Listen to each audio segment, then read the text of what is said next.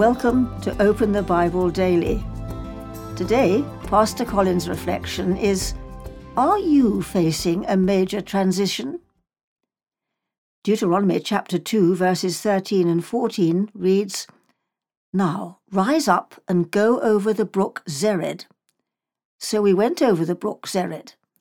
And the time from our leaving Kadesh Barnea until we crossed the brook Zered was 38 years until the entire generation, that is, the men of war, had perished from the camp, as the Lord had sworn to them. After thirty eight years in the wilderness, the last of the fighting men of that generation died, and God finally told Moses to move forward.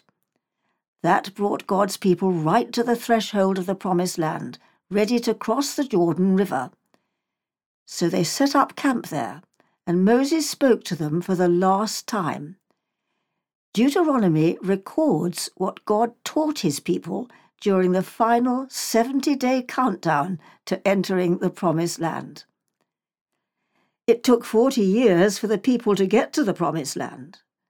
Now, God was preparing this new generation for the challenges and opportunities that lay ahead.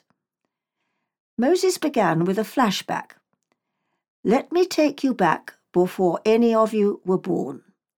We were at Horeb, and God called us to move forward.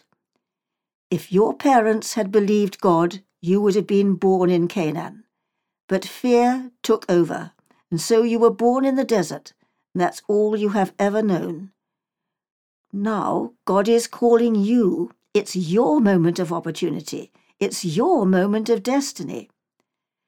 This is a story about God's people facing a major transition.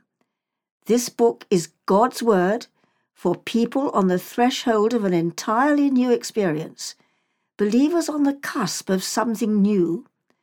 God is bringing new opportunities, new challenges, and new blessings. You need to be ready. Are you facing a major transition? Do you feel that you're ready?